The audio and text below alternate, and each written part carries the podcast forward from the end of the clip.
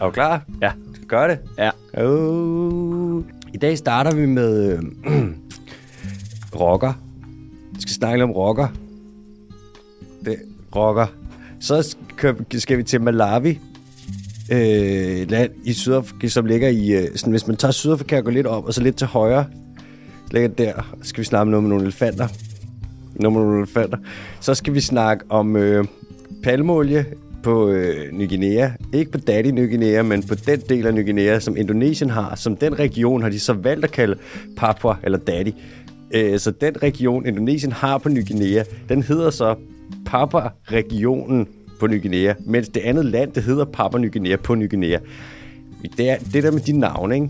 Det er pisse fedt. Det der med de fucking navne. Jeg vil sige, den her øh, palmolie-nyhed, den kan bedst beskrives med no permit, no problem.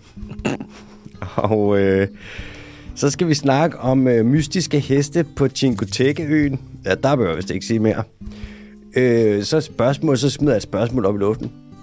Hvornår skal du opgive et fiskeri? Hvor, hmm. hvor, hvor, hvornår skal man give op, ikke? Det er lige så godt sige, den nyhed, det er altså open end to be announced. to be announced. Så øh, skal vi snakke, kommer der hurtige nyheder. Kommer der kan på hånden. Og så kommer der øh, kommentarer og spørgsmål fra lytterne. Velkommen til øh, den dyreste teams podcasten. Velkommen til. Hej Alexander. Hej Mathias. Hvordan har du det? Jeg har det, øh, jeg har det godt. Godt mærke i går, da jeg havde fødselsdag i går. Øh, og en lille, det skulle have været en lille uformel fødselsdagsfejring, men der endte med at komme nogle mennesker, og lige med at drikke lidt. Øh, Fik du en cerveza? jeg fik en cerveza, så fik jeg en, lille- et lille glas, og en lille... Og så kom der lige en lille... Må man jo ikke hygge sig længere? Så så kom vores gode veninde Marie kom jo lige ind fra højre der med de to største tequila shots, jeg har set i hele mit liv. Altså en fucking balje, mand. Jeg tror, der er 7 centiliter. Ja. Fik jeg lige hjernet i skrinet. Jeg ved ikke, om det er et godt eller et dårligt tegn, jeg ikke mærkede, da den kom og gav mig en knytter fra højre. Om Men det er, det er også nogle vanvittige shotsglas, de, de ruller med på Pluto. Hvis du satte en hang i det, så ville det være sådan en, ligesom de der plastikspande, som børn bruger på strandene til at bygge Ja. sandslot af. Ja, mand. Hvis du satte en hang på, altså, hvis du satte en hang på siden ind, så ville det være det, de der ølkrus, de bruger nede til oktoberfest.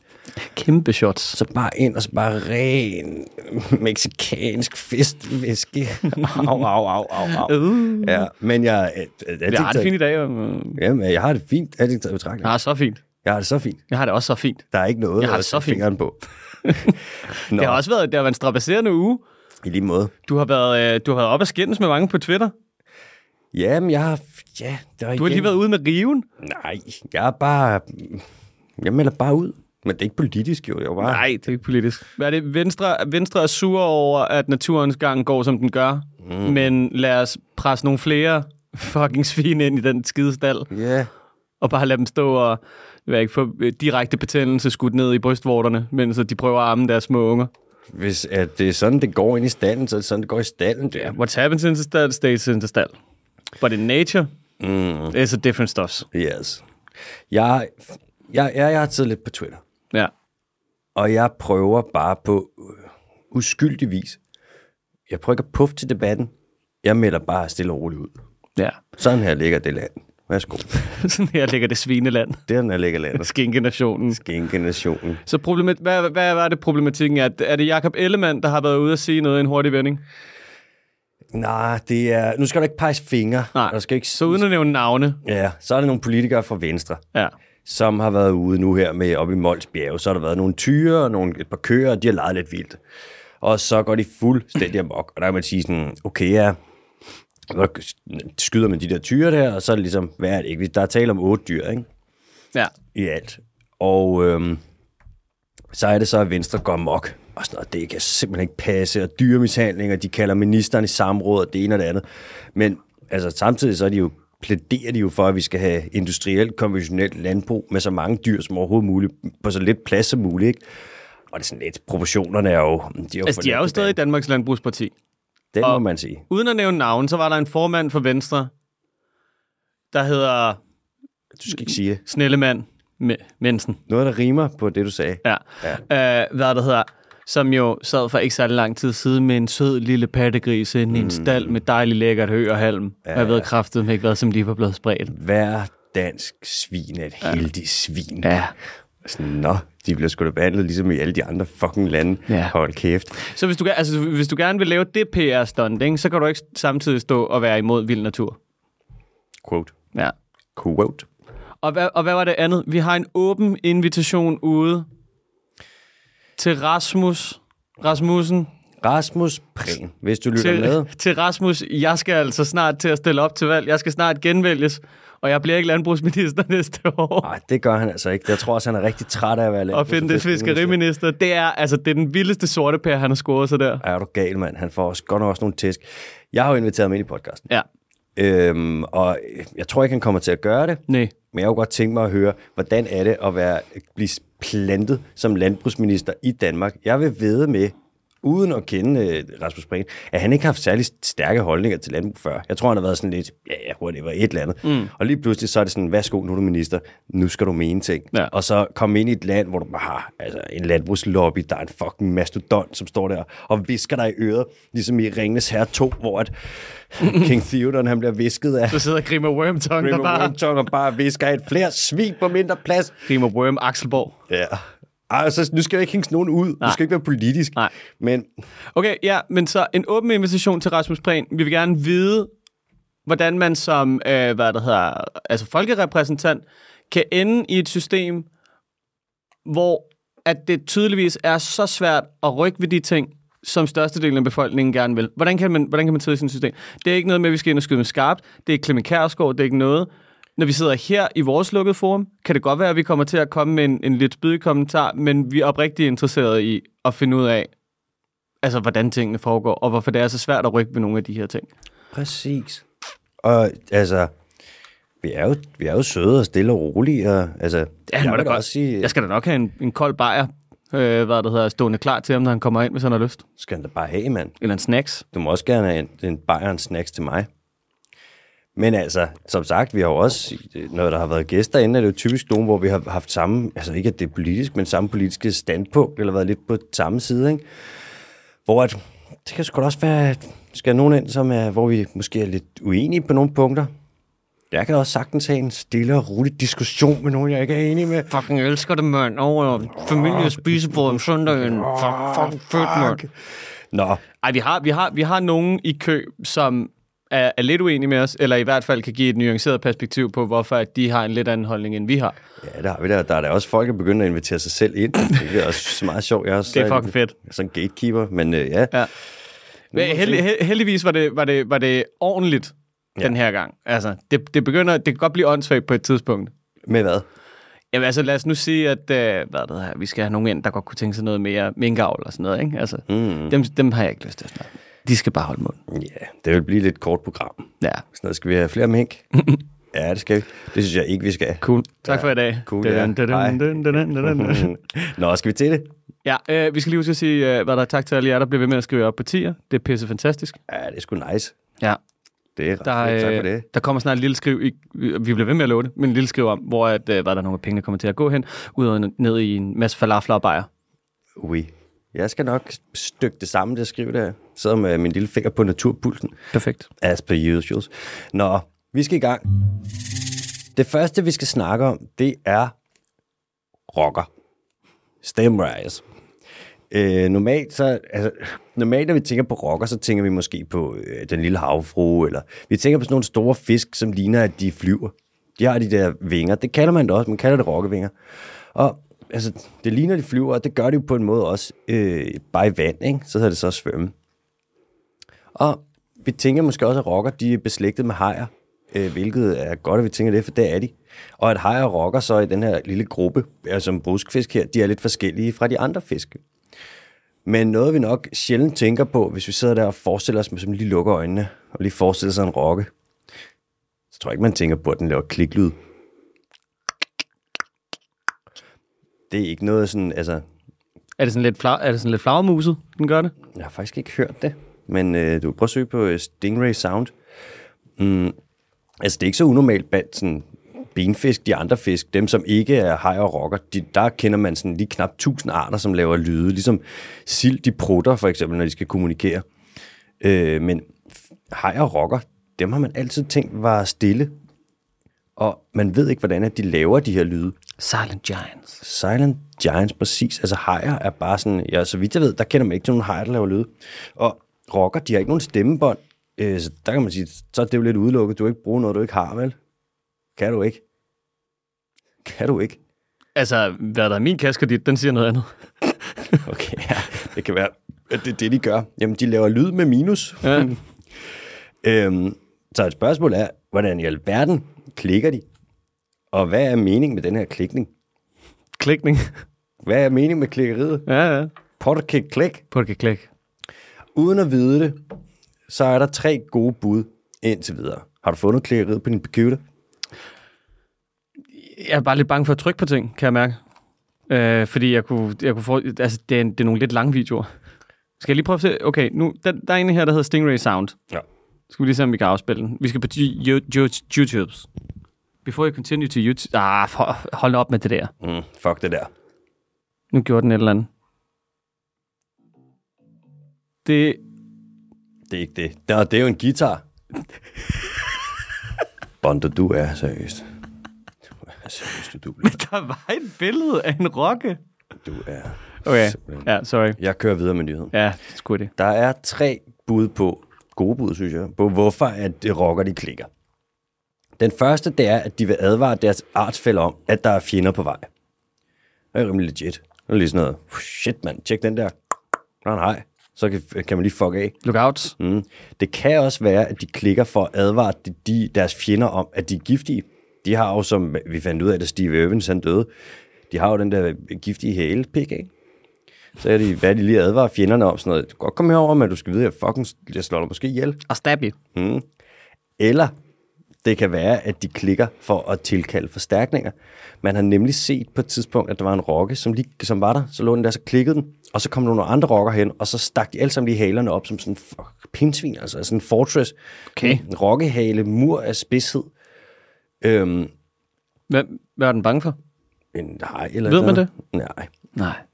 Men øh, altså, man ved ikke nu, hvordan de laver de her klik. Nej. Men man er begyndt at forske på lidløs i det. Man er virkelig... Den får en Det kan ikke være ordentlig- pejsritual til ritual, eller noget med noget. Nej, jeg tror ikke, Ritual. det, jeg tror ikke, det er parksklik. Jeg tror mere, at det sådan, der er bare noget med, de, der, så knipper de bare. Men det hedder, øhm, men, men nu forsker man vildt meget, så det kan være, at man finder ud af det. Og når man finder ud af det, så husk, at du hørte det øh, her først. Så når nogen siger sådan noget, wow, man har fundet ud af, hvordan rocker de klikker, så man sådan, okay, det vidste jeg godt, at man prøvede at finde ud af. Jeg har hørt.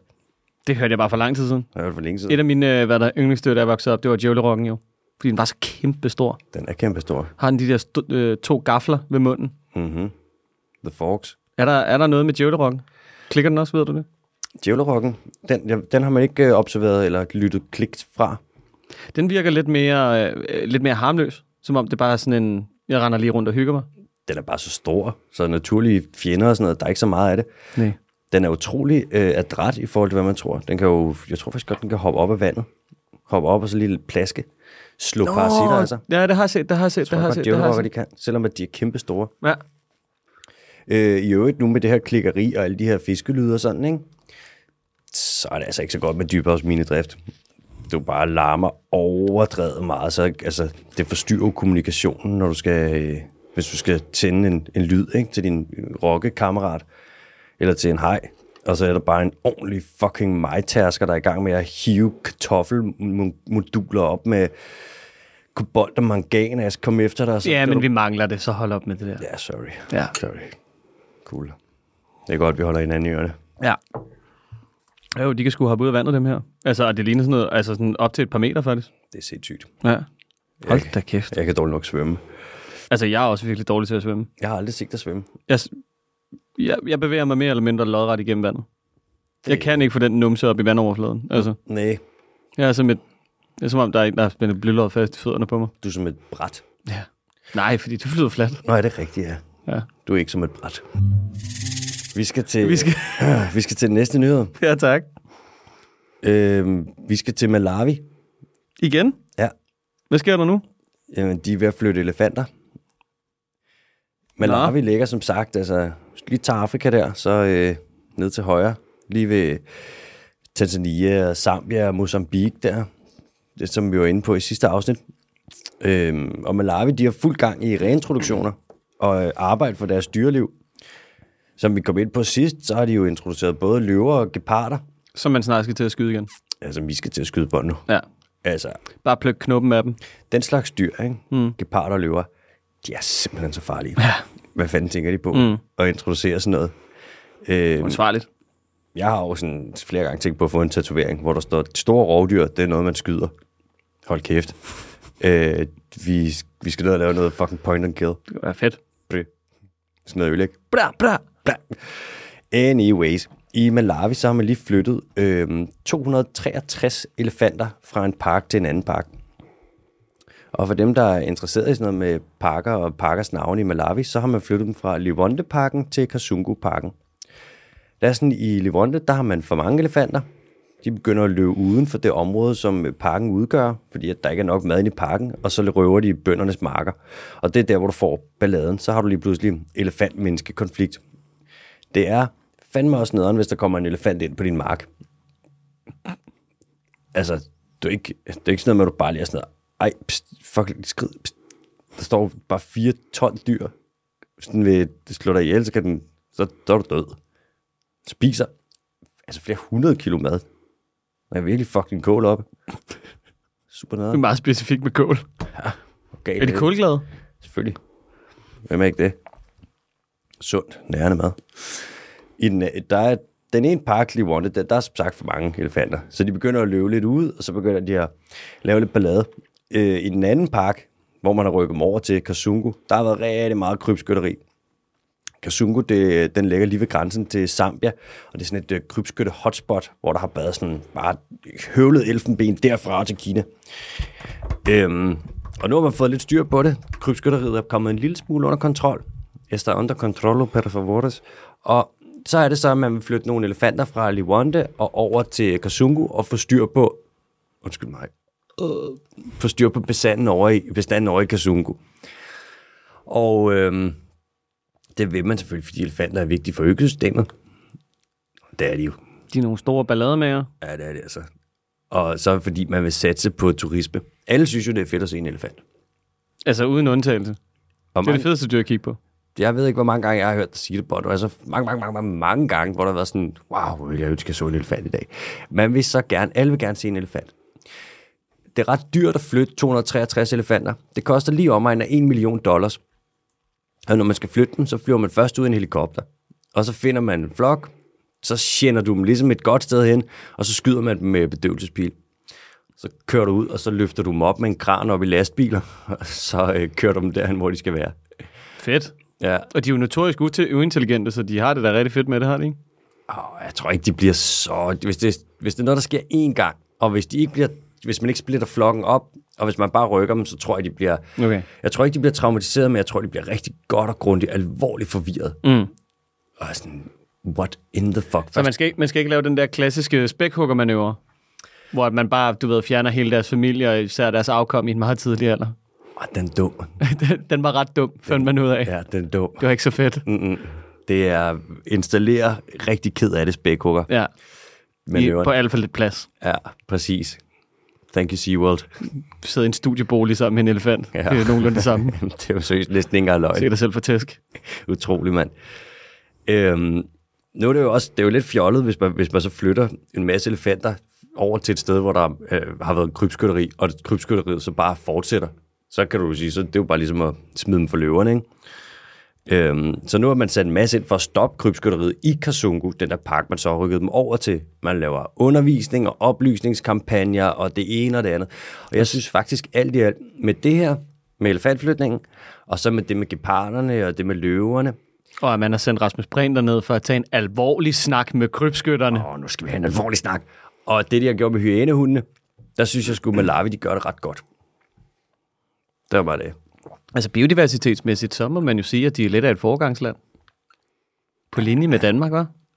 Ah, der tror jeg lige, du, du kan ikke være på linje med nummer et. Du Passer på, passer på naturen, bare fordi man har lyst. kan ikke være på linje med Danmark. Nej, det er rigtigt. Dødt. Der er os. Altså, altså vi har jo den hellige træenighed. Det har vi. Altså, det er... Eller det kan også være ridderne ved det runde bord. Hvem er Lancelot? Er det Rasmus Prehn? Nej, det er Dan. Er det Jørgensen? Det er Dan Jørgensen. Han er Lancelot. Jan Dørnsen. Ja. Og, Lea Wermelin, hun er Guinevere. mm, Og Rasmus Prehn, han, han må være kong Arthur. det er smukt. Ja. Det, det er træenheden. det er næsten religiøst. Det er naturreligiøst. Faderen, datteren og helligånden. Vi skal til Ny Guinea. Selvfølgelig skal vi det. Vi er altid i Ny Guinea. Vi er altid i en Guinea. Vi skal... Ja, det er vi jo. Det tror jeg, jeg tror ikke, der har været et afsnit, hvor vi ikke har været det. Nej. Øh, det er sådan på Ny Guinea, at der er vanvittig biodiversitet. Total øh, unik ø. Man identificerede for nylig en ny, gammel, uddød art af kæmpe kænguru. Nombe nombe hed. Nombe, nombe. Nombe nombe. Og det er sådan på Ny Guinea, at der har man øh, lidt udfordringer med palmolie.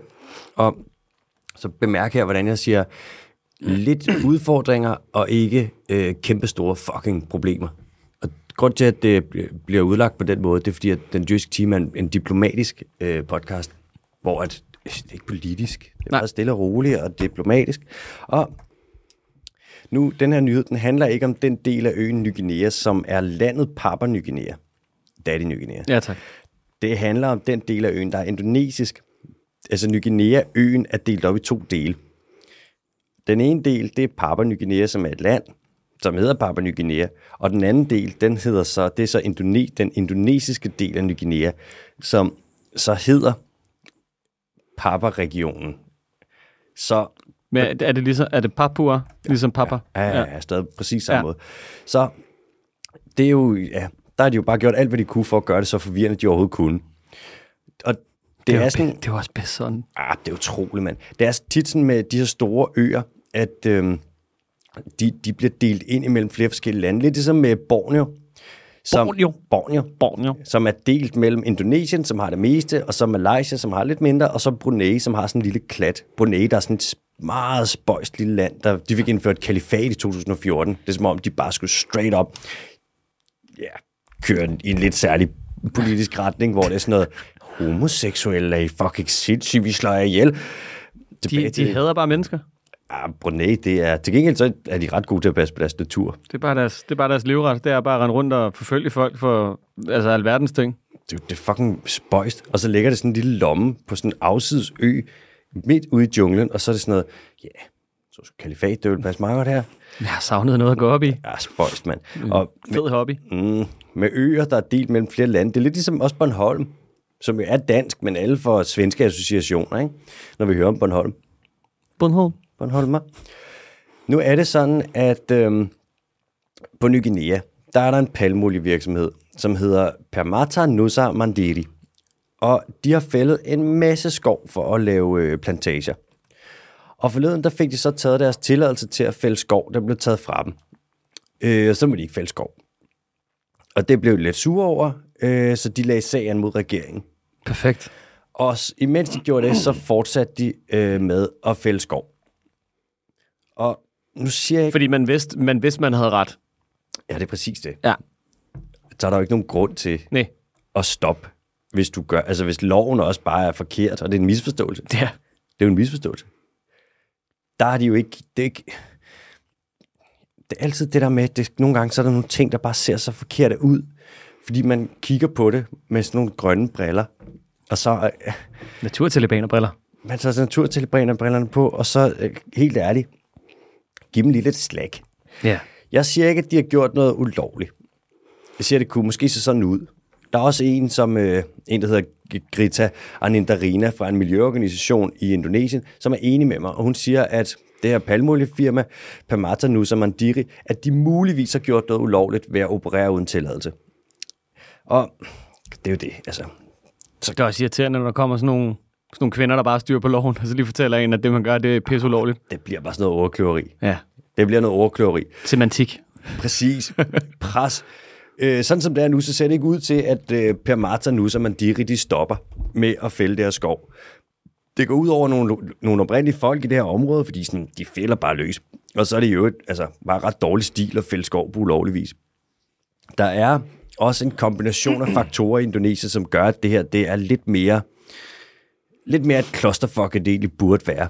Altså for det første, så er der forholdsvis meget korruption i Indonesien. det er rimelig sådan, ja, velkendt, at der, er, altså, der kan godt være lidt knaster der. Korruption, det er, det er et måltid, de spiser tre gange om dagen. Det er i hvert fald De morgenmaden. Der kan jeg love dig for, der er altid lige, så får du lidt platanos og så lidt korruption on the side. Det er et sted, hvor man altid skal have kontanter på sig. Præcis. Og du skal være klar på, at sådan, man kan slippe ud af nogle rigtig, næsten alle situationer med de kontanter. Ja, hvis du bare lige har 5 cm lokale penge, så ja, øh, ja, kan du komme ud skal af det meste. Have, du skal have en god stak. var det dig, der var på... Hvad fanden var det for en ø? Det var det er på Zanzibar. Øh, Zanzibar, ja. Hvor at, at pengene var så lidt værd, og der var så mange af dem, at man begyndte at betale i centimeter af forskellige valut, altså forskellige, øh, hvad der sædler. Det var vores øh, kammerat Sebastian her, som bare var sådan, åh, de der store tal, når man skulle lægge dem sammen. Så han begyndte bare at vise med fingrene, hvor mange penge der var. Så var han, det er så mange røde. Og så viste han bare en eller anden, hvor tyk stakken var. Det sidste, der var der også sådan, ja, ja, det er Men- cirka så meget der. Men det var jo også nogle latterlige tal, hvor, at, hvad var det, så havde I 5.000 kroner sædler, men I havde en regning på sådan noget 14 millioner eller sådan noget. Ja, vi havde en rimelig stor barregning. Ja. Ah, var, okay, øh, 14 millioner. Men altså, forstå mig ret. Hvad- 140.000 eller sådan noget, ikke? Og jeg tror, den var på... Jeg kan ikke huske det. Jeg kan huske, det var et tal, hvor det var sådan noget... Wow, ikke vidste, om vi skulle grine eller græde. Ja. Vi var sådan noget... Uh, ja, vi, vi har godt nok drukket meget juice. En trillebøren. ja, shit. Åh, oh, hjælp. altså, øhm, i Indonesien, der har palmolievirksomhederne, de har også virkelig, virkelig meget magt. Og så deres lovgivning er sygt forvirrende. Og den er blevet lavet meget om hen over de sidste 15 år, så der er alt muligt, der gør, at det ligesom bliver tricky det her. Og at der bliver fældet skov, uden at der er nogen, der så ligesom kommer ind og stopper nogen i at gøre noget, der faktisk nok er ulovligt. Og det er lidt ærgerligt, at det skal være sådan her, fordi lidt som vi var inde på forleden, så palmolie har vildt meget potentiale. Altså hvis du ja. bare skal dyrke det ordentligt, og du skal gøre det lovligt, og så skal man ligesom ja, have alle de der reglementer, dem skal man have styr på. Ellers så kan det virkelig blive nærmest sådan, det bare blive meget destruktivt, ikke? Ser man det her, hvor det bare bliver ulovlig regnskovsfældning, for at man kan lave et produkt, og så lige pludselig bliver der lagt meget had på det her produkt. Selvfølgelig, mand, fordi det bliver lavet på en rigtig skidt måde, hvor man kan sagtens lave palmolie nogle steder, hvor det vil være langt bedre for alle. Det var det. Men det er bare ikke så sjovt. Det er fedt at gøre det de steder, hvor der også er lidt modstand. Du ved, man skal kunne mærke livet. Ah, Ja. Så det er for, at det ikke skal være sådan helt strømlignet og kedeligt og nemt. Hvad er det? Tilværelsen af lidelse, ikke? Med små øer af glæde. Er det, Det er meget, ru- nej, det er meget russisk. er det et MBK-quote, Nej, det er det ikke. Er det Dostojevskij? det, det kunne det godt være. eller er det Tolstojs? Altså, det er i hvert fald, det er i hvert fald når, du, når du læser bogen, så er det, det er meget gråt føles det i hvert fald. Helt sikkert, det er russisk. Ja. Altså, øhm, jeg vil bare sige, hvis der er nogen, der sidder fra det her øh, palmoliefirma derovre, fra Pamata Nusamandiri, og lytter med, så por favor, stop cutting down the rainforest illegally. It's not nice, and you're ruining the reputation of palm oil. And palm oil, not necessarily bad, can also be good, but you need to do it proper. Og det, det har du fået skrevet på et nyt klistermærke, ikke? Som øh, vi kommer til at sætte til salg her til foråret. Ja, ja, og så kan man få det på sådan en, hvad de hedder de der, En men, lille sticker, en lille badge. en lille badge. Godt ja. badge. Sådan. Det er altid fedt med et badge. Ja. Kan du huske, det, det er de der fjeldrøven til, at skal bare være fyldt med forskellige badges. Ja, er du galt? Det var det, det bedste. Med bæver badge. Eon, Eon, Eon bæver badge. Åh, oh, shit, nu nej, nu er han startet. Vi skal til USA. Vi skal til næste nyhed. Florida. Dog ikke desværre, mand. Pis. Desværre. Øh, jeg skal nok få nogle nyheder med Florida næste gang. Vi skal til øhm, Virginia.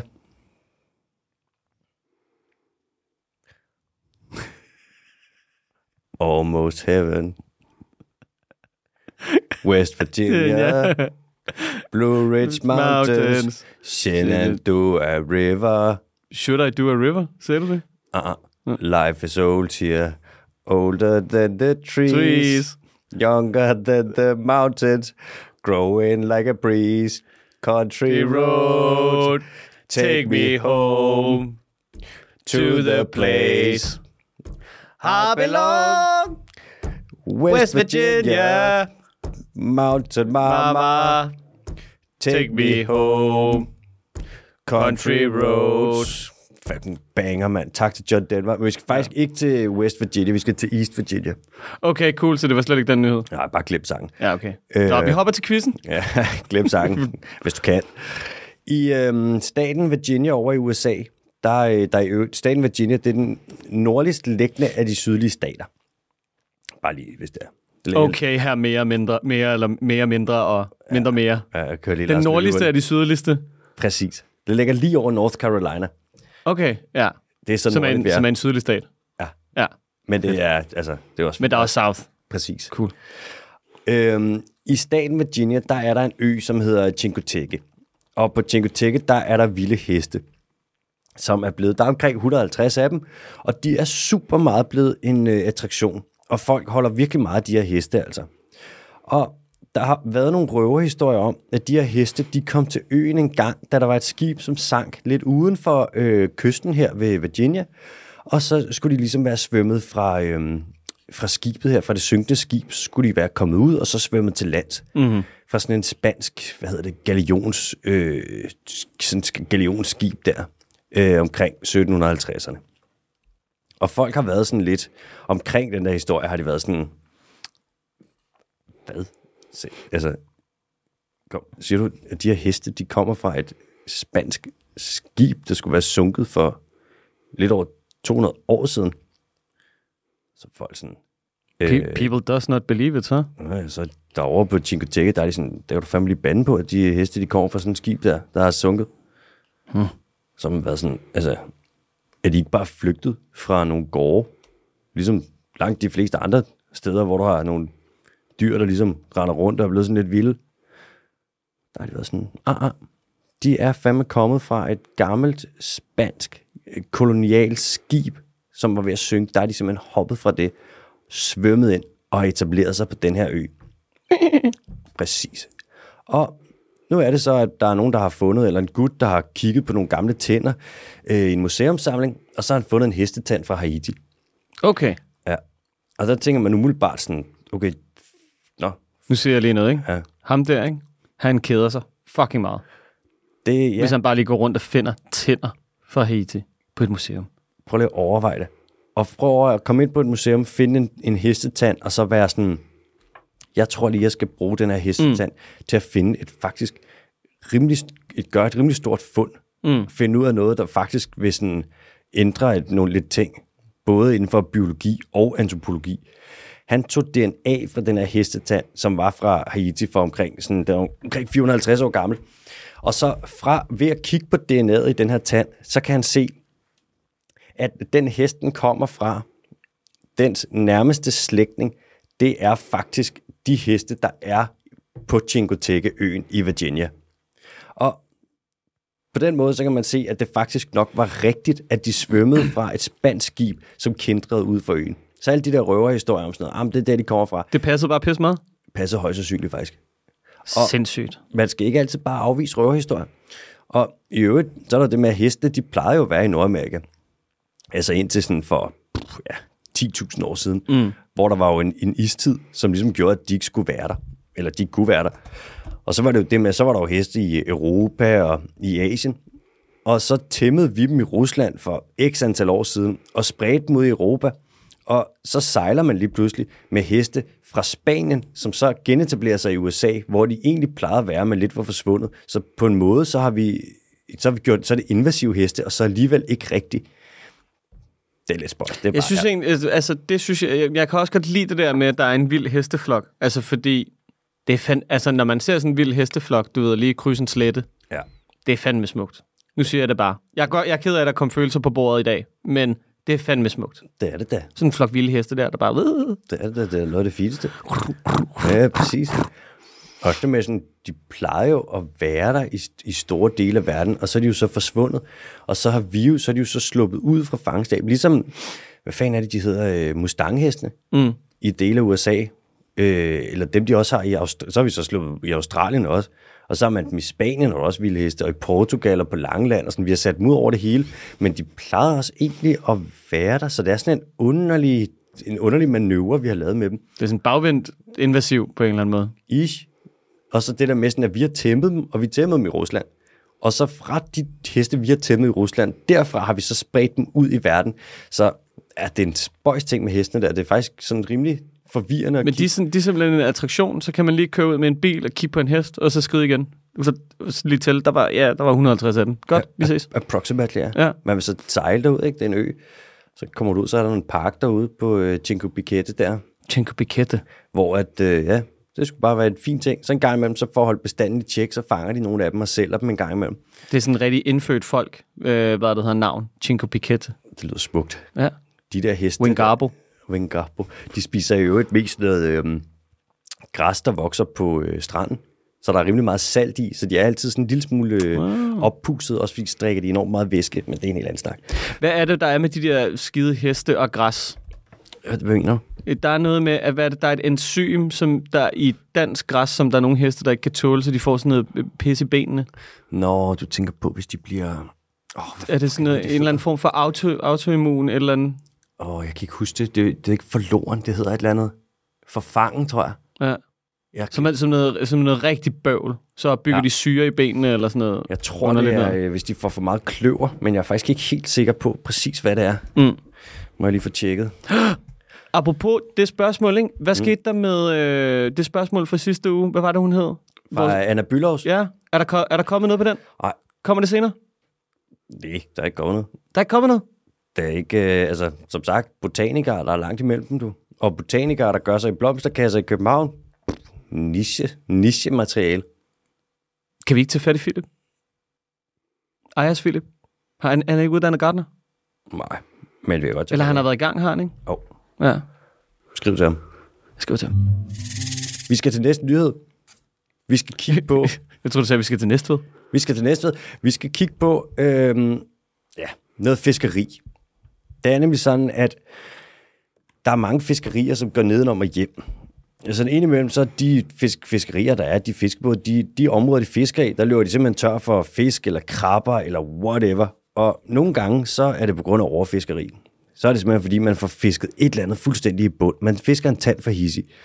Øhm, det kan man gøre. Altså, du kan køre fuldstændig almindeligt grådigt ud, hvor du bare høvler det hele op, eller man kan prøve at lave sådan noget semi, Øh, kontrolleret fiskeri, hvor at man fisker løs, selvom du kan se, at fiskene bliver mindre og mindre og øh, yngre og yngre, og der er mange måder, man kan overfiske på. Og indimellem så for tiden, så ser vi også, at der er en kombination af ting, der gør, at fiskebestandene får det stramt. Ikke bare overfiskeri eller den slags, men også øh, global opvarmning. Nogle steder, så er der simpelthen noget fiskeyngel, som ikke kan tåle, at det bliver for varmt. For altså, hvis du lever i et hav, der har en forholdsvis konstant temperatur, øh, når du kommer nok meter ned, og det så lige pludselig begynder at svinge, så de her dyr, de er ikke nødvendigvis sådan beredte på det. De er bare indstillet til, at det skal være præcis den temperatur, og hvis det så lige stiger med, i nogle tilfælde, halvanden eller 1,7 grader, så kan det altså godt slå dem lidt ud af kurs. Også fordi, at den her temperaturændring vil gøre, at der kommer andre organismer til, andre fisk til, som så måske begynder at spise det her fiskeyngel, og iltforholdene skifter for, altså som sagt, i varmt vand, der er mindre ilt end i koldt vand, og det ene og det andet. Der sker alt muligt, og det er som oftest ikke fordelagtigt for de øh, fisk, der lever et eller andet sted. Og det rejser så nogle spørgsmål. For det første, hvordan skal øh, fiskerne forholde sig til en bestand, der er ved at forsvinde? Altså hvis ikke det er fordi, at øh, de har over... Aggressivt. Jamen, det er jo det. Altså, det er jo et spørg- spørgsmål er jo i virkeligheden, hvis at det ikke er, fordi de har overfisket den, men fordi der er nogle forhold, der ændrer sig, og måske de har overfisket lidt, men at du kan se, at bestanden er ved at kollapse, Mm. og man ved sådan, de har ændret forhold, den kan simpelthen ikke holde til det. Der er nogen, der er sådan, jamen hvorfor må vi så ikke bare fiske sidste op, hvis den alligevel kommer til at forsvinde? Ja. Bare sprint for the finish. Og det er jo på en eller anden måde kontroversielt, og det er jo svært at svare. Altså, der er jo være sådan, jamen fuck man, det ved man sgu da ikke. Hvordan... Så er det vel, fordi man håber på, at man kan nå at imødekomme problematikken på en eller anden måde. Ja, hvis det er temperaturstigninger i havet, der er vi jo sådan, ja, det er ikke på vej den rigtige vej. Ikke lige frem. Nå, det synes du? Det er ikke, altså, det er ikke sådan... Lidt kontroversielt, det du har gang i der. Ja, jeg ved det godt. Godt mærke, at jeg er lige ved at få lidt brandfingrene her. Især hvis du skal prøve at invitere Rasmus Prehn ind, så kan jeg da godt fortælle dig, at du skal til at skrue ned for det der. Ja, det kan godt være, at jeg bare skulle pak den langt væk. Fucking fisk hele lortet op. Pak den langt væk. Der er også det med, sådan, hvor går grænsen, hvor slemt skal en fiskebestand have det, før at man ligesom siger, nu lukker vi simpelthen det her fiskeri. Nu, eller skal vi presse kvoten så langt ned, så at det ikke kan betale sig, eller det er virkelig, øh, det er nogle spørgsmål, som vi bliver nødt til at, øh, at tage hensyn til, eller at overveje. Der er mange nye variabler, der bliver introduceret i det her. Som sagt, sådan overfiskeri, det har vi sgu haft længe, men det med ændret forhold i temperatur og i, også med næringsudledning og alt det her, det gør altså, at fiskebestandene de, øh, de ændrer sig, og tit så det, bliver de mindre, og så flytter de sig. Ligesom vi kan se, at makrallen den er på vej nordpå, så ud af danske farvande, så bliver vi jo nødt til at tage stilling til, sådan, hvad fanden gør vi så? Og ikke bare i Danmark, men på global plan. Ikke? Så det er, en, øh, det er det lidt mere end, at det er en nyhed, så er det, er det selvfølgelig lidt nyhed, men det er også bare lidt sådan øh, et, et spørgsmål, jeg kaster ud. Og lidt sådan en øh, notits om, at fiskeverdenen den er under forandring. Og der er specielt, hvis man kigger over i Nordamerika, der er virkelig nogle ting, der sker nu, hvor at, altså fiskerier, der kollapser, og fiskere, der bare er helt fucked. Og, Ja, vi har set det i Canada en gang før, ikke? jo, jo, præcis. Og vi har set det op ved, huske, hvornår det var, i 92, tror jeg, hvor torskebestanden den kollapsede op ved øh, det helt nordlige Nordamerika. Ja. Hvor du bare havde 30.000 fiskere, der var arbejdsløse, og milliardforretning, der gik i stykker. Og det er jo lidt det samme, vi ser i Danmark nu. Altså, torsken er bare, den er ude. Torsken er fuldstændig fucked. Ja. Altså nu er jeg godt klar over, at det her det kan lyde lidt som en fornærmelse, ikke? men der er jo vel en grund til, at parasitter ikke slår deres værdi ihjel Jamen, det er der nogle parasitter, der gør. øh, i symbiotiske forhold. Altså. Det er dumt, hvis du dræber alle værterne. Ja. Hvis du får rigtig meget ud af at dræbe din vært, og der er en anden vært, som du så kan hoppe videre til, eller mm. dit afkom kan hoppe videre til, og det er fint. Men sådan, som udgangspunkt, der er, det ikke så, der er det ikke så smart, nej. Så det vi har gang i med at fiske på den måde der, det er ikke det mest bæredygtige, man kan gøre. Nej, Og så har jeg ikke sagt for meget. og så har vi ikke sagt for meget, fordi det skal ikke blive politisk. Det skal nemlig ikke være politisk. Vi skal til de hurtige, Ja, vi skal så. og vi starter Er der med... noget godt, er der noget godt på programmet i dag? Ja, det synes jeg. Der er lidt forskelligt. Der er i, i Japan, der er nogle japanske makaks. Makak, det er sådan en gruppe af aber, som man kender dem godt, når man ser dem. Vejer sådan omkring på størrelse med en lille hund. Og så ser den bare meget sådan rimelig abeagtig ud. De her japanske makaks, det er dem, som man måske har set billeder af, også der, der bader i øh, varme kilder. Er, de, er det dem, der er hvide? Og sådan grålig i det, og så sådan lidt sådan rødlig ansigt. Specielt når de sidder i de varme kilder der. Åh, oh, det er dem med en stor fed tud, ikke? Nej, det er, Er er det? Øh, det er næsaber. Nå. hvad det hedder, de er... Og så er det en japansk abe, som lever sådan forholdsvis koldt. De lever også nogle gange, hvor der er sne. Hvorfor, hvorfor ligner brormand, at, øh, at den, Åh, hvor er den grim, mand. det ligner en munk? Det ligner... Er det øh, munkefrisyr? Det ligner Benedict Cumberbatch. Og det er rigtigt. Wow. Og den er ikke grim, sådan ser bare spøjs mm. ud. Nu er det så bare, at, øh, sådan, at de, her, de her aber, vi har lidt øh, kommet til at ødelægge nogle af deres leveområder, og, eller Japan, der kommer man tættere og tættere på de områder, hvor de lever, og så begynder de at gå ind i byerne, og nu er de altså voldelige.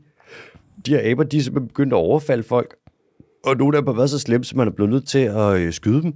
Så nogle af dem har du prøvet at bedøve og flytte, men så kommer de lidt tilbage, og så nu er man simpelthen blevet nødt til at aflive dem, fordi de bare angriber folk. Nogle rigtig små ballademager. Men det er man jo nødt til. Ja, det er ret nøjeren. Hvis sådan en, der, hvis sådan en stor han der kommer efter, på, hvad kan han komme op og veje, sådan noget 10, 12, 13 kilo. Hvis han kommer efter et barn, de har fucking store tænder, og de er sygt stærke. Altså, jeg skulle fandme ikke angribe abe der. Ah, nej, det er ligesom, at du ved, det var det, vi snakkede om tidligere med, hvad for, et, hvad for et slags dyr, man kunne tage. Det handler jo ikke rigtig om størrelsen. Det handler om, hvor ondsindede de er. Og du ved, jeg tror, en kat, altså, det vil tage den 20 minutter, og så var jeg færdig. Det tror jeg også. Jeg tror, den kunne gøre det på et kvarter. Ah, Oh. ah. 10 minutter kvarter. Ja, okay. Nå, næste hurtige nyhed. Okay, 18 kilo kan den der makaka faktisk komme op på. Det er sådan en rimelig stor abe. Det er altså en, det er en femte klasse. Er du gal, mand? Det skulle jeg ikke, det der. Nå, Grønlandshajer. De her hajer, som, ja, sjov nok, findes typisk op omkring Grønland, oppe i, øh, ved Arktis, som lever nede på rimelig dybt vand og bare svømmer rundt og sådan bevæger sig langsomt, spiser lidt det, der falder ned på bunden af havet der. Og Live så, slow, live long. det er det jo.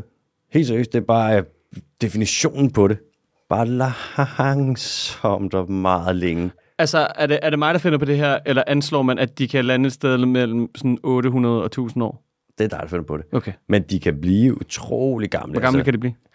Jeg tror, den ældste, man har fundet en, hvor jeg tror, man estimerer, at de kan komme op på sådan noget omkring, lige omkring de 400. Jeg tror, man har fundet en, der var 300 et eller andet år gammel. Jesus er det virkelig nogle gamle organismer. Og så som ofte, så er de blinde.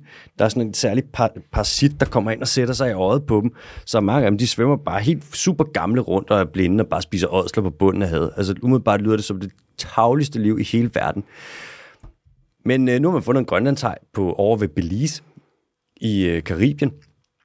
Rimelig meget været på afvej, og man er også sådan, okay, der troede vi ikke lige, de plejede at fandtes, men øh, det gør de åbenbart. De kan godt lide at valgfarte lidt. Det kan være, at der har været på charterferie, det skal jeg ikke kunne sige. Den Næste har også år, mange år til at nå det, altså kan man sige. den kan du jorden rundt så mange gange, det passer det. Øhm, man har kigget på det plastik, der flyder rundt i havet, øh, hvor, hvilket der er rigtig, rigtig meget af, og man har kigget på det biofilm, altså det film, der kommer på dem af alger, bakterier og vira og så videre.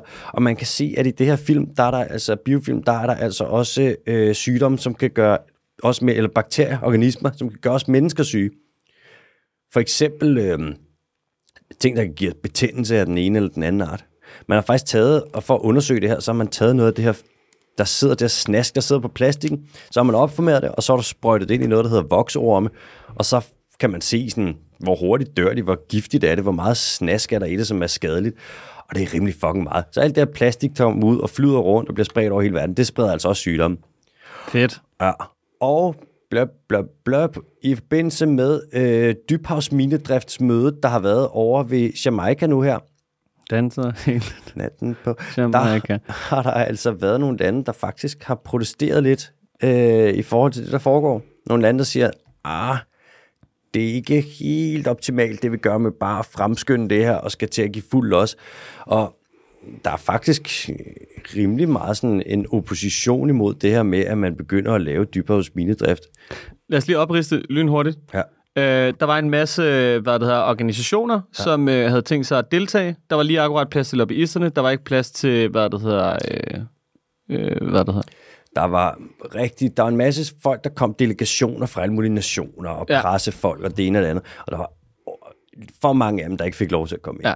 Og Fordi der, lokalerne simpelthen var for små, og man vidste ikke lige, at der kom de mennesker, som man havde inviteret, og som havde annonceret, at der ville komme. Ja, det var, sådan, det var, det var sgu rimelig sketchy. Ja. Og det handlede om dybthavs minedrift, om man kan få lov til det eller ej, fordi der allerede er nogle små ø-nationer, der har fået lov til det. Der, Ish. ja, der er en ø-nation, som har fået lov til at, eller har sagt, det er sådan lidt kringlet, men de begynder på det, Nauru, de begynder på det sommeren næste år. Okay. Og det er der, hvor så er der mange andre lande, der står der og vil have tilladelse til det, og de bliver rimelig meget givet ud, selvom man ikke har overvejet de miljømæssige konsekvenser. Jeg, el- jeg elsker det jo, fordi det er jo sådan... Altså, he- hele argumentationen blev kogt ned til, hvorfor må han, og jeg ikke må? Ja, den gode gamle. Ja, sådan en rigtig skolegårdsmentalitet, ikke? Og konstruktivt as fuck. Ja. Altså, ja, så dumt. Ja, det er skørt. Det er pisse ærgerligt. Vi skal til det. Er du klar med en El Quizo? Er du klar, er du klar til at få et lille fun fact? Mm, jeg tror det. Jeg er klar til at gætte den i første hug i hvert fald. Det tror jeg ikke, du er. Okay. Eller lad os sige, hvis du gør det, så får du sgu dobbelt point i dag. Uh, Ja. ja. Det, det bliver åbenbart nemmere og nemmere for dig, så nu begynder jeg bare at gøre det sværere og sværere. Så nu bliver det mere og mere diffust. Så fucking komme, mand. Okay. Uh, I 1952, der satte man en 10-kroneseddel i omløb med mit motiv på over for en af Danmarks største forfattere. Det var H.C. Andersen. Hvem er jeg? Det ved jeg fandme ikke. Er det en øh, fasan? Nej. Nå. Det var godt nok svært. Der er ikke dobbelt point til dig i dag. Øv. Okay, så får vi lige fem ledtråd. Jeg er 100 cm lang og vejer 3 kilo. 100 cm lang og vejer 3 kilo. Mhm. En ål. Nej. Fuck. Som i øvrigt også er et lidt slimet foretagende. Ja, det er en meget stærk fisk. Utrolig stærk fisk. Shout out DSP. Jeg kan ifølge overtro være kilden til din smerte, eller fjerne den igen, når jeg søger mod ny himmelstrøg. Jeg kan være kilden til den største gave i dit liv, eller brække dit ben. Bræk dit ben, og den er en meter lang og vejer 3 kilo. Yep. Den er, det er fandme, bup, bup, bup, det er svært. Jeg har bevidst gjort det svært i, i den her uge. Altså, så der, er- der, er- altså, der, er ikke, der skal ikke lyde et ondt ord om, hvis du ikke gætter den. En meter lang og vejer 3 Det er ikke en fugl, og det er ikke, øhm, det er ikke et pattedyr, It's not a pet animal. og, og, det er ikke en padde, og tror, sgu heller ikke, Hæft en padde også, var. ah, du er gal, mand. Kæmpe padde. Og hvis det er et Stor vandselementer. kæmpe vandselementer, mand. Hvis det er dansk, så tror jeg, det er heller ikke et krybdyr. Det er, det er en fisk af en slags. Crips animals. Ja, det er en slags fisk. En lang, slank satan, hvis den er en meter lang og vejer 3 kilo. Er det en hornfisk? Nej, Nej, den vejer jo ikke 3 kilo. det kunne den da garanteret godt. Jeg tror, tvivl, måske. Jeg er et flyvende rovdyr med lange ben, lang næb, bredt vingefang. Er storken? Det står den. Fuck. Hvilket, altså sådan, teknisk set heller ikke er et dansk dyr. Vi har et ynglende par tilbage. Og det er, og det er den almindelige hvide stork, som vi har valgt i den her uge, fordi at stork, det er jo en familie af rovfugle. Hold din kæft, mand. Nej, det, ja, det var en hvid stork. Og ved du, hvorfor det er en hvid stork? Hvorfor? Det er fordi, at folk har jo elsket og skrevet, altså de har jo skrevet til mig, at det er sådan, prøv at du bliver nødt til at tage ud og rejse noget mere, fordi når du er i Riga, så er jeg i Riga. Altså, fordi jeg er så god til at fortælle historier, når jeg er fra mine altså, rejser. Uh, hvad det her. Og i, uh, hvad det her, i Letland, der er der bare pisse mange storke. Og man kører bare rundt. Altså, det er ligesom at være kid in a candy store. Som, sådan, Fuck, der er stork, mand. Fuck, der er også en stork. Der er også en stork. Det er bare stork over Der det hele. står over det hele. Og de laver de der kæmpe... Altså, de, kan godt, altså, de er jo ligeglade, om det er et træ, de bygger altså, deres rede på, eller om det er en skorsten, eller hvad fanden det er. Mm. Så længe der bare er sådan et, du ved, vådt, sådan et lille vådområde i nærheden, ikke? Helt sikkert. Øhm, hvad det hedder. Så de er bare overalt, de der fantastiske, hvad det hedder, storkereder i, øh, i hele Riga. Og man kører bare rundt og har det, som om man er i et eventyr. De er ret store, er de ikke det? Kæmpe store. De har jo blivet, hvad er det, to meter over øh, fra vingespids til vingespids. Og redderne der, de er også rimelig store, ikke? Jo, jo. Det, er- jamen, det er ligesom sådan nogle ørnereder. Altså, de er sådan absurd store. De kan, de er, de kan, jeg tror, de kan blive halvanden meter dybe, eller sådan noget. Fuck, mand. En meter til halvanden meter. Ja. Øhm, ja, så jeg bygger redder i, øh, hvad der er by og natur, og vi er kun et ynglende par tilbage i Danmark. Men øh, det, det, skulle godt gætte, der er tre point. Yes, mand. Øhm, Det er svært. ja. har, du, har, du noget, har du noget om storken? Du tænker er, f- er, er fage? Er en hvid stork? Den hvide stork. Altså, det er jo bare... Altså, Hmm, tænke, tænke, tænke. Nej, ikke det, jo, den laver, når den laver lyde, når den ligesom skal kalde eller sådan noget. Den mm. lyder helt fucked. Jamen, så vidt jeg ved, så laver den ikke lyde. Jeg kunne læse mig frem til, at på tysk, der kalder man den klatterstork, fordi den klapper med øh, næbet. Det gør den nemlig. Den laver ja. sådan nogle høje smæld. Ja. Øh, og så mange af de står, altså selvfølgelig så har de ikke kunne leve så meget i Danmark, fordi vi har jo drænet en masse af landet, og det er bare ikke så storke egnet, altså. Øhm, Men de er virkelig forbundet med overtro, altså sådan Vi i, også- i Danmark. ja, vi har også skudt, vi har skudt mange af dem. Så har der faktisk været storke engang, som øh, er fløjet, de trækker jo nogle gange til Afrika, og der er faktisk storke, der er fløjet fra, er, har været i Afrika, Mm. Og, så, øh, og det er sådan her, man fandt ud af en gang, at fugle de migrerede. Det er en helt fucked historie. Der var en stork, der fløj hele vejen fra Afrika til Danmark med en pil igennem sig. Den var blevet skudt af nogle folk Der er en med, statue af det. Men, et eller andet sted. der blevet skudt af folk med bur og pil i Afrika, og så den fløjet hele vejen hjem. Så hvis man søger på sådan noget, hvad tror jeg, stork arrow, et eller andet, så er der billeder af en stork, der bare er blevet skudt. Jamen, det er blevet udstillet. Det er så fucked jo. Det ser helt sindssygt ud. Ved man, en hardcore fugl, der bare bliver skudt, og så alligevel er sådan, fuck det mand, jeg flyver bare fra det ene kontinent til det andet. Og så er det noget med, at de flyver, øh, de flyver primært over land, når de trækker. Fordi de, er en, altså, de svæver og glider mm. på varme vinde rigtig meget. Så derfor flyver de helst ikke over, øh, hvad der hedder, store vandarealer. Okay, nå, det vidste, Som Jamen, hav. det vidste jeg selvfølgelig godt. Fordi at der er ikke så meget opdrift i varm luft. Aha. Ja. Facts på bordet, hva'? ja, ja. Skal vi lige sige, at vi er i Q&A nu? Ja da. Okay, cool.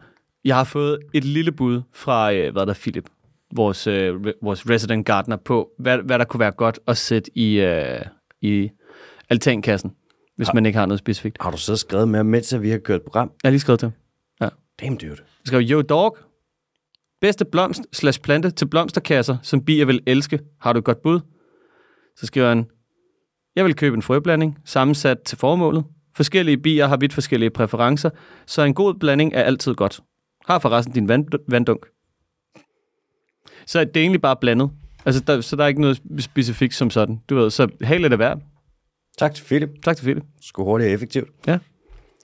Nå, vi kører videre til øh, et spørgsmål, fra, som er fra Sif, som skriver, Hej Alex og Bondo. Hej Sif.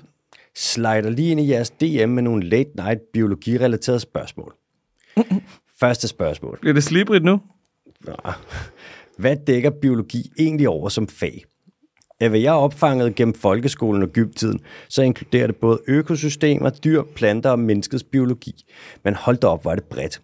Vil du, AH, det er mig, Alexander Holm, måske forklare, hvordan biologi adskiller sig fra for eksempel medicin, og hvilke fag har man egentlig, når man læser biologi på universitetet?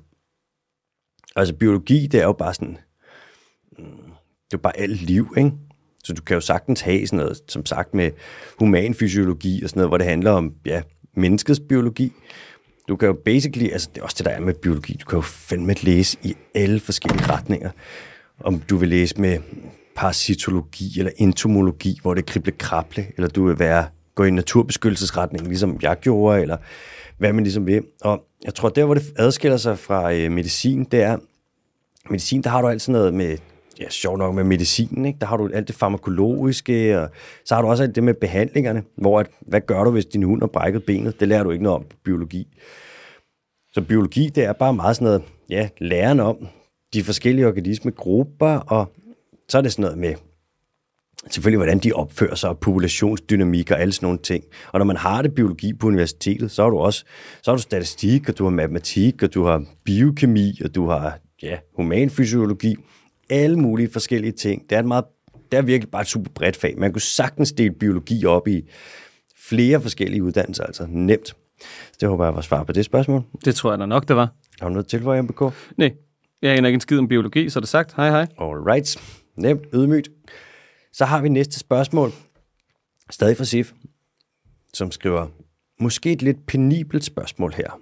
Og måske er det egentlig mere lægevidenskabeligt relateret. Men here goes.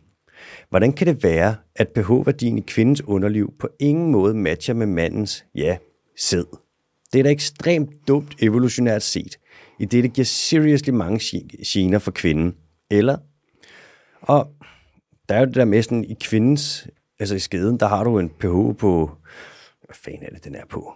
Den er lidt, det er lidt surt. Det er, jeg tror, den ligger på sådan noget mellem 3,8 og 4,5 eller sådan et eller andet. Og det er fordi, hvis det er lidt surt, så er det lidt mere øh, ikke så attraktivt for nogle forskellige mikroorganismer, man ikke har lyst til at få derind. Altså for eksempel nogle bakterier, nogle svampe, som kommer ind. Så hvis det er et meget surt miljø, så er de sådan, ah okay, ikke her alligevel. Og for ligesom at udligne det, så mandens sæd er faktisk lidt basisk. Ikke sædcellerne, det er jo det, man tænker, når der kommer en klat sæd, så er det en meget, meget, meget lille del af det, som rent faktisk er sædceller. Det meste af det, det er bare sådan noget gunk. Det er bare noget væske, der skal gøre, at sædcellerne ligesom kan klare sig inde i skeden. Så det der væske, det vil så være, det er en lille smule basisk, så det ligesom udligner det syrede miljø, som er i, i kvindens skede. Og på den måde, der kan man sige sådan, at det måske giver lidt øh, gener for kvinden, at det skal være surt, men jeg tror, det vil give endnu flere gener for kvinden, hvis det faktisk var et neutralt miljø. For så vil skeden, som er et sted, hvor der indimellem kommer ting hen, og bakterier, og hvis der er godt og skade, kommer der rigtig mange bakterier, alle sådan nogle ting, så vil du lige pludselig gå ind og opblomstring der, altså en ordentlig gang betændelse i skeden, og det ved jeg ikke om, det tror jeg ikke, at man har lyst til. Nej. Umiddelbart. Nej. Altså, jeg skal ikke kunne sige, at jeg ikke var en kvinde, så det skal jeg ikke kunne sige, men umiddelbart vil jeg ikke tro det. Så på den måde, der er det sådan lidt sur skede, øh, basisk sperm, og så masker de bare sammen og mødes, og så lige pludselig så er der bare børn over det hele. Ja. Og så skriver Sif, det var alt for nu. Har så mange spørgsmål, men glemmer dem altid. Elsker jeres program. I er nogle af de sjoveste og dejligste mennesker. Nå, Sif, hvor du sød, mand. Jeg elsker dig, Sif. Fandme tak. Jeg håber, det var svar på dit spørgsmål. Vi kører videre til spørgsmål fra Lasse, som skriver om, Hej DDT, kort for den dyrske team. Ej, Lasse. Mega fed podcast, må jeg sige. Tak, Lasse. Så han har lige opdaget denne artikel, og i, den forbi- og i forbindelse med jeres podcast, kunne jeg synes, synes jeg, det kunne være sjovt, hvis I kunne uddybe denne artikel øh, lidt mere i kommende afsnit og høre jeres holdning til den. Og det er så en artikel om, hvordan... drejer det sig om, ja? det drejer sig om, hvordan at de super rige, altså Kylie Jenner og Oprah Winfrey og så Det har videre, jeg godt læst. de flyver rigtig, rigtig, rigtig meget De hygger sig rigtig meget. Og øh, Taylor Swift. Ja. Og det er nogle gange så... Dronningen. Ah, det er fucked. Og nu er der tale om sådan noget flyveture på 20 minutter. ja, noget, hvor de nærmest bare lige letter, og så lander de igen, Ja. hvor at deres udledninger er fuldstændig vanvittige. Og der er ikke så meget andet at sige til det, end sådan, helt ærlig mand, Det er, det er jo ansvarligt, egoistisk og åndssvagt. det er det. Ja. Det- Man ikke... Jeg har, jeg har også godt siddet og, og læst lidt om det, og, jeg, og det er også derfor, at jeg nogle gange ikke kan have så dårlig samvittighed over, at altså, nærmest hvem som helst, du kan, altså, selv hvis du flyver på første klasse på et fly, så kan jeg sgu ikke rigtig se, hvordan at du skulle kunne gøre altså, flyrejser mere ansvarlige. Jeg fløj til, til Letland. Altså, det kan, det kan jeg lige så godt sige.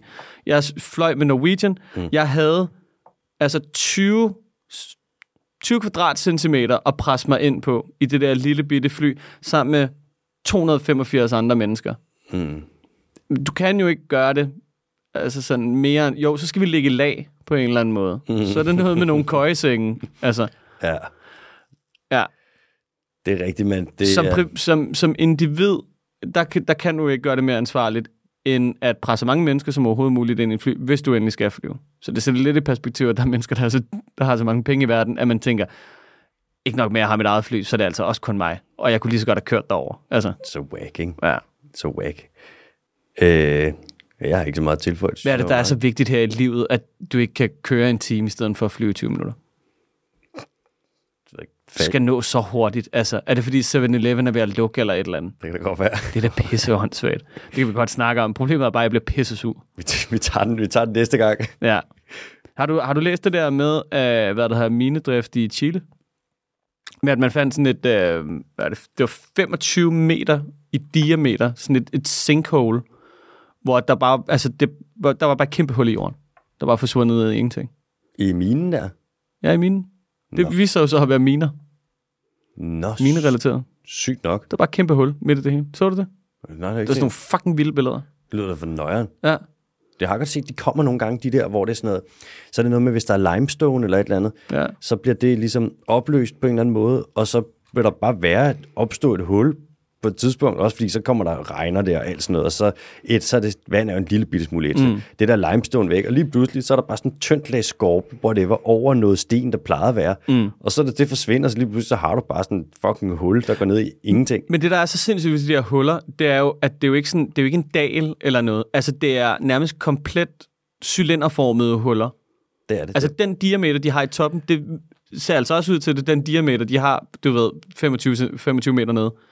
Altså, det ser fuldstændig vanvittigt ud. Det må være den mest irriterende måde at dø på. Bare komme kørende eller gående en dag, og så lige pludselig falder uh. bare ned et endeløst hul. Ja. Sådan noget. Der er overhovedet ingen har set det komme overhovedet nogensinde. Nej, Øv, mand. så latterligt.